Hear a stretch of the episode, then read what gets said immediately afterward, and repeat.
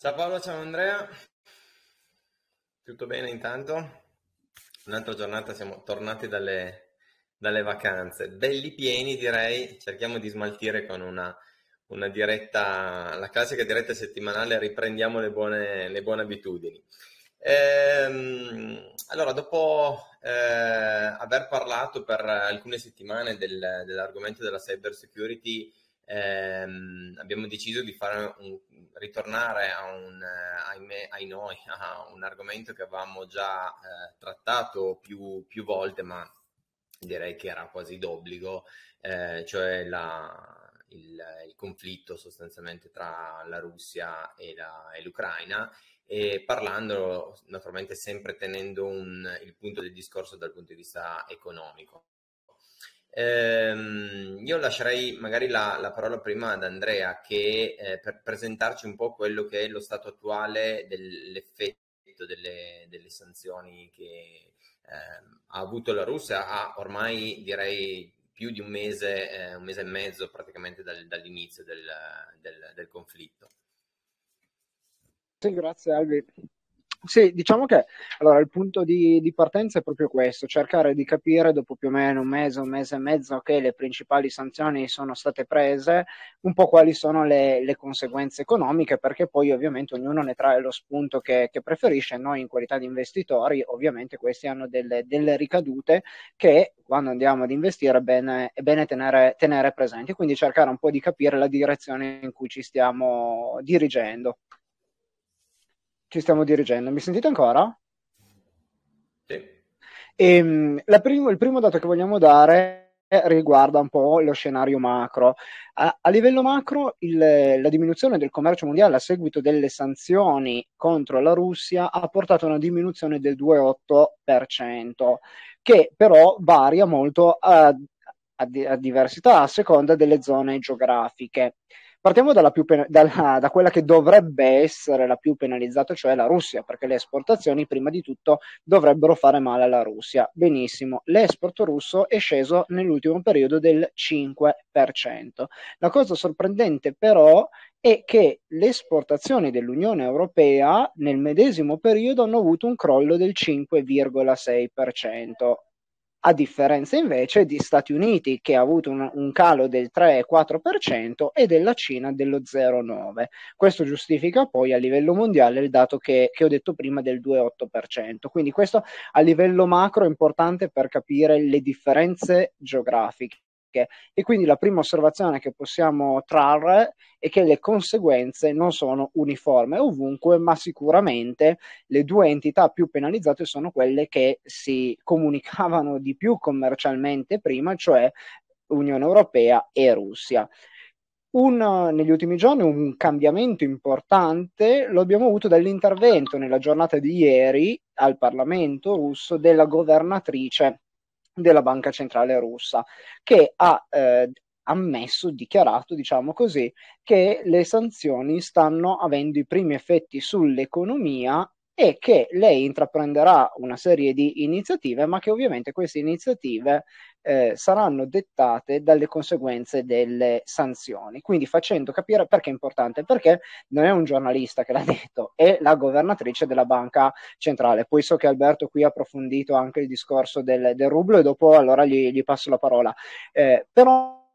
eh, la seconda osservazione è appunto che elementi importanti dell'apparato statale russo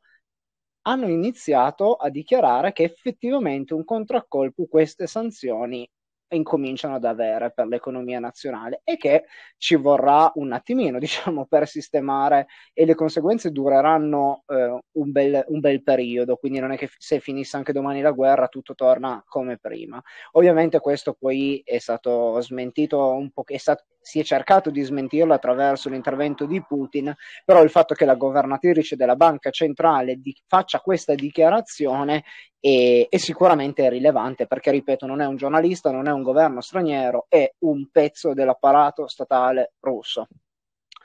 Eh, ovviamente perché queste dichiarazioni? Queste dichiarazioni sono eh, giustificate dai dati che vi ho detto prima a livello macro e se poi scendiamo un pochettino più nel dettaglio possiamo vedere che a noi sembra che eh, tutto il mondo abbia sanzionato la Russia. In realtà abbiamo un punto di vista molto europeo, molto Unione Europea. Se allarghiamo un po' l'orizzonte a livello mondiale, notiamo che i paesi che hanno sanzionato la Russia sono comunque non assolutamente il totale, ma sono un numero di paesi tutto sommato limitati. E il motivo per cui la eh, governatrice della Banca Centrale ha detto questo ieri e il motivo per cui la Russia non sia ancora fallita lo si ricava anche dei dati ex, dell'export russo che seppur diminuito in valori assoluti è aumentato rispetto a un anno fa. Questo perché? perché i, non, le sanzioni hanno risparmiato il mondo energetico, in principal modo petrolio e gas e soprattutto il gas fino ad ora,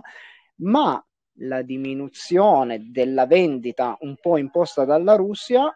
insieme all'aumento di domanda che si assisteva già da qualche tempo, ha provocato un forte aumento del prezzo. Quindi, anche se la quantità è leggermente diminuita, il valore assoluto delle esportazioni derivanti da gas, in principal modo, è addirittura aumentato rispetto a un anno fa. Questo proprio perché il prezzo così elevato delle materie energetiche, sulle quali le sanzioni, ricordiamo, al momento sono molto morbide se non inesistenti, stanno aiutando il bilancio dello Stato a rimanere ovviamente in, in piedi.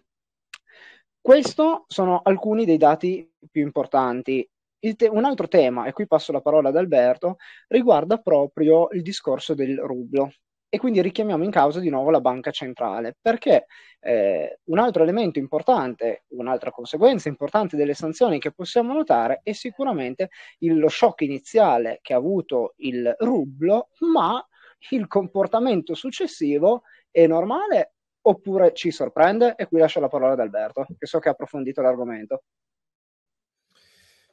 Certo, allora guarda, io nel, nel, fare questo ho cercato anche qua per non andare troppo um, a sens- sensazionalismi, cioè sono andato un po' a analizzare i dati come ci piace fare noi nel, nel lungo periodo e ho guardato qual era il valore del rublo nel 2008, non quello che c'era il giorno prima della, della, della, della guerra e ehm, per dimostrare che fondamentalmente il, il, rublo aveva già una tendenza di ehm, perdita di valore rispetto alla valuta di riferimento e quindi in questo caso ho tenuto conto del dollaro statunitense. Quindi eh, ad oggi il, la perdita dal 2008, 2008 scusate, a oggi, esattamente oggi, è di, del 70%. Nei primi giorni dopo la guerra, quando c'erano state le dichiarazioni, le prime ehm, sanzioni, si era arrivato addirittura a un 82% di perdita di valore. Quindi sostanzialmente rimane ancora molto molto rilevante. È logico che oggi se andiamo a guardare questo ehm, valore che era di 0,013 dollari per ogni rublo, eh, più o meno questo è stato, eh, diciamo, è stato recuperato, tant'è vero che eh, Putin quando, eh, adesso poi anticipo una cosa che dirò e ripeterò in seguito, però quando com- commenta le parole della direttrice della banca centrale, fondamentalmente si concentra su uno dei dati che, ehm, visto da un certo punto eh, di, vista, scusate il gioco di parole, ehm, è positivo perché fondamentalmente sì, il rublo sta tornando agli effetti pre- eh, o scusate, ai valori pre, guerra è altrettanto vero che sono molto molto basso rispetto a quelli di un, um, del 2008, comunque di un, di un periodo uh, più, più, lontano. Um, io credo che sia necessario fare, ma giusto per capire anche un po' qual è il, il conflitto interno in cui, cui ci si trova oggi da gestire, molto velocemente eh, una presentazione di chi è eh, questa direttrice della, della, banca centrale. Ho sentito anche diversi podcast, tra tutti ve ne, ve ne consiglio uno che è quello di, di Story di, di Cecilia Sala di cui ne parla in 5 minuti, ne parla molto eh, bene e la descrive in maniera netta e probabilmente descrive anche qual è ehm, il, fondamentalmente adesso un po' la diatriba che c'è tra eh, il, il, massimo esponente economico russo e il massimo esponente politico russo, quindi tra ehm, Elvira, scusate ma il nome non lo prendo mai, Nabiulina e, ehm, e, e Putin. Fondamentalmente stiamo parlando di una persona che ha portato al progresso negli anni passati, quindi eh, dal, dal, 2013 fino ad arrivare al periodo prima della guerra, eh, ha sostanzialmente aumentato i tassi di interesse, lasciato fluttuare i tassi di cambio, ha fissato un tetto massimo all'inflazione e ha portato al preguerra a comunque un sistema economico stabile che era, mh, diciamo, eh, creava e, e fiducia nel, nell'investitore straniero. Nell'arco di qualche giorno, in pratica, ha perso tutto quello che aveva costruito dal 2013 per via appunto di questa, chiamiamola dal punto di vista russo, questa operazione speciale eh, così dichiarata da, da, Putin, sostanzialmente ha perso tutti gli effetti eh, positivi e eh, naturalmente è stata ed è colei che è stata disegnata per affrontare l'economia, eh, per l'effetto delle sanzioni dal punto di vista economico e per far riprendere e stabilizzare eh, l'economia, l'economia, russa. Come ha detto Andrea, però, ehm, la scorsa settimana in una dichiarazione alla Duma ha esposto, diciamo, senza peli sulla lingua, direi, cosa che non, è, non darei per scontato, eh, che mh, e lanciando un segnale assolutamente, un messaggio diciamo assolutamente ehm, diciamo sibillino nelle, nelle retrovie della, della Russia, eh, dicendo appunto che il, il, periodo nel quale l'economia eh, russa poteva andare avanti con le semplici riserve forse stava finendo e forse oggi gli effetti delle sanzioni non le si vedono solo sui mercati finanziari ma inizieranno a vedersi eh, secondo lei anche sulla vita reale. E tant'è vero che la, l'inflazione oggi della, della, Russia è salita, in Russia scusate, è salita del, fino al 17% con beni di prima necessità che sono cresciuti addirittura del, al, fino al 35% e ehm, si vocifera anche, mh, proprio perché eh, tra un mese la Russia dovrà fare capo a un altro grosso ehm, diciamo, impegno finanziario per pagare il, il proprio debito e ehm, anche su, questa, su, questo aspetto viene, è stata fatta una dichiarazione dalla direttrice perché eh, qui si cercherà, e ha già detto che si cercherà di andare a, ehm, diciamo, giocarsela un po' dal punto di vista legale, perché dice oggi probabilmente la Russia è, sarebbe in grado di pagare tranquillamente queste tranche, è altrettanto vero che con il blocco delle, eh, delle riserve difficilmente si potrebbe fare oppure comunque si mette a rischio questa capacità di, eh, di pagamento. Quindi fondamentalmente è una, una persona mh, che oggi si trova in una posizione scomoda, in una posizione scomoda che da come si vocifera in ambito informativo russo dovrebbe già o si dice che abbia già presentato più volte le dimissioni a Putin, ma naturalmente queste non sono state accentate, anzi è stato ehm, diciamo rinnovato il, il mandato. E eh, qui probabilmente do l'aggancio a Paolo eh, con, con, l'ultima dichiarazione che ha fatto appunto eh, nella, nella, presentazione alla Duma quando parlava degli, degli, effetti reali ha fatto forse un ragionamento eh, che più di ogni altro a noi piace perché fondamentalmente parla di business, cioè dice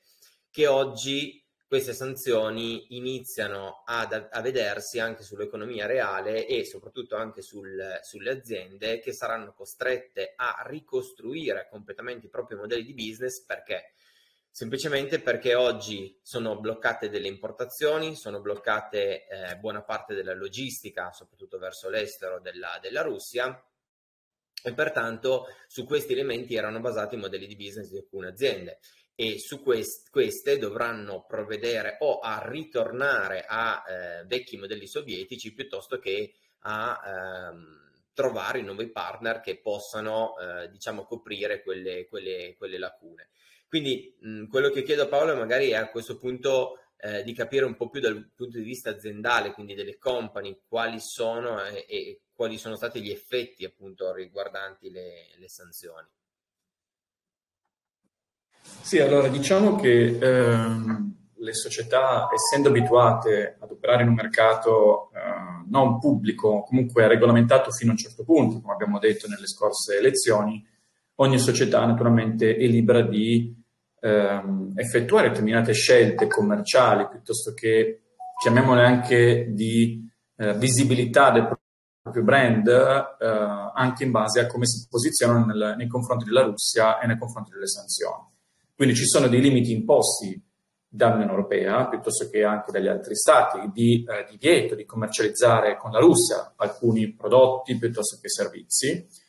E poi c'è tutto quello che è extra questo divieti e a quel punto viene chiamato in campo il management che deve scegliere se continuare a operare con la Russia oppure schierarsi contro, diciamo, questa operazione militare. C'è un interessante sito che poi magari vi mettiamo il link in descrizione del, dell'Università di, di, Yale, in cui un gruppo di ricercatori um, va ad analizzare giornalmente dei database pubblici, come possono essere uh, diciamo, le informazioni riportate su Bloomberg, piuttosto che le informazioni riportate su Reuters, piuttosto che anche utilizzando um, diciamo, degli insider delle società e analizza circa mille società nel mondo per capire se queste società continuano a operare con la Russia, smettono di fare gli investimenti in Russia, piuttosto che stanno via via limitando il proprio uh, commercio con la Russia oppure sono proprio uscite dal, dal, commercio con la Russia. Quindi hanno di fatto fatto delle tabelline come se fossimo a scuola, sostanzialmente, essendo universitari, hanno fatto un po' delle, delle statistiche e di valutazione. È un link molto interessante perché si può navigare o direttamente cercando la società oppure andando a ricercare nel paese eh, che ci interessa se le società di quel paese continuano oppure no eh, le attività con la Russia. Ovvio, è un elenco limitato, ci sono diverse società che noi conosciamo che non ci sono in questo elenco, ma perché hanno preso le società più grandi o comunque le quotate o, o le più raggiungibili e non, diciamo, la, la famosa signora Mariuccia del, della porta accanto. No? Ecco, se noi guardiamo, andiamo a guardare l'Italia, ci sono delle società che continuano il business normalmente con la Russia, o perlomeno questo è quello che su questo sito, come ad esempio in Italia eh, la Buzzi e Unicem che fanno i cementi, passatemi il termine semplicistico, eh, piuttosto che Calcedonia, la De Cecco, la Geox, Menarini del, del, del farmaceutico e eh, la banca Unicredit. Ci sono invece delle, delle società che stanno, hanno deciso di posticipare gli sviluppi nel mercato russo, che sono Barilla, Campari, De Longhi, la San Paolo, la Saipem, giusto per far dire, per fare gli esempi, altre che stanno diminuendo il proprio business con la Russia, anche quello attuale, come ad esempio l'Enel, eh, la Ferrero, l'Iveco e la Pirelli, e società invece che hanno sospeso qualsiasi tipo di rapporto con la Russia come eh, stiamo, hanno sospeso al momento i rapporti con la Russia come CNH, Ferrari, Leonardo, Prada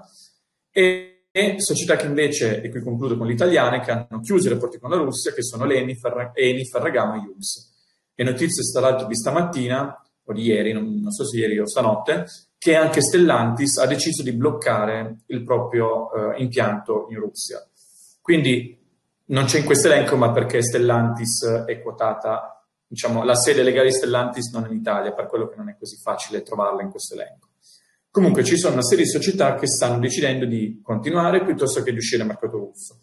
È logico che si trovano di fronte tre tipi di vincoli. Il primo è quello di legge, il secondo è quello organizzativo, perché comunque bisogna sempre stare dietro a quelli che sono i vincoli doganali, cioè non è una cosa così facile sapere se uno può continuare oppure no a commercializzare perché ci sono tutti i codici doganali piuttosto che codici regolamentati dall'Unione Europea. E poi, come dicevo prima, c'è un discorso di brand awareness, nel senso che il mio mercato di riferimento è fortemente legato alla Russia oppure no? Cosa posso fare se non opero con la Russia da un punto di vista di fatturato e da un punto di vista di visibilità internazionale? Quindi bisogna sempre stare attenti quando si valutano come le società si muovono, considerando che non è una scelta così semplice per le società, anzi, tutt'altro, perché magari posso dire come visibilità di brand dovrei uscire dal mercato russo, ma so magari che il 20% del mio fatturato è solo con la Russia. Cosa decido di fare? La scelta non è, non è affatto facile. No, è, è, tutto molto, molto interessante. Sarà probabilmente anche in questo caso un discorso che non non finisce nell'arco di qualche mese ormai a prescindere da come andrà, andrà la guerra. Tra l'altro hai parlato di Yale e, e proprio da Yale arrivano gli studi e fondamentalmente la, l'istruzione della, della direttrice della banca centrale ha studiato negli Stati Uniti per poi ritornare nelle, eh, in Russia. E, ehm, mh, bene, io mh, direi. Scusa, che... Albi, ti, ti, interrompo un attimo perché Vai. Mi faceva piacere sottolineare proprio questo aspetto qui. Cioè, a noi interessa un po' di più il punto di vista de, dell'investitore. E, e, quindi i dati, secondo me, che abbiamo visto oggi sotto varie declinature ci fanno capire come questa variabile che fino a sei mesi fa era, quando si andava a analizzare una società era tra virgolette irrilevante, cioè se operasse o no in Russia poteva cent- interessarci fino a un certo punto, oggi probabilmente anche nel medio periodo in, in, qualunque caso e anche finisse domani la guerra, invece è una variabile che forse da iniziare a inserire con pesi diversi a seconda dei settori, perché ovviamente ci sono settori più interessati e settori meno, ma è una variabile che, che dobbiamo tenere presente perché quel mondo lì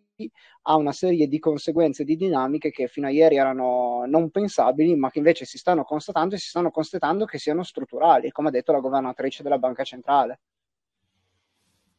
Esatto, corretto, assolutamente corretto. Bene, eh, a questo punto vi diamo appuntamento per la prossima settimana e come al solito vi chiediamo di lasciare dei commenti oppure un like sulla, sulla pagina, ancora meglio se volete condividere con eh, dei vostri amici o che potrebbero essere interessati, la community eh, nasce come filosofia, ve lo diciamo sempre, per, per commentare, per e, stare insieme e provare a ehm, darvi un punto di vista economico su quello che, che succede. Vi ringrazio ancora, ringrazio Paolo e Andrea e come diciamo noi, stay bread.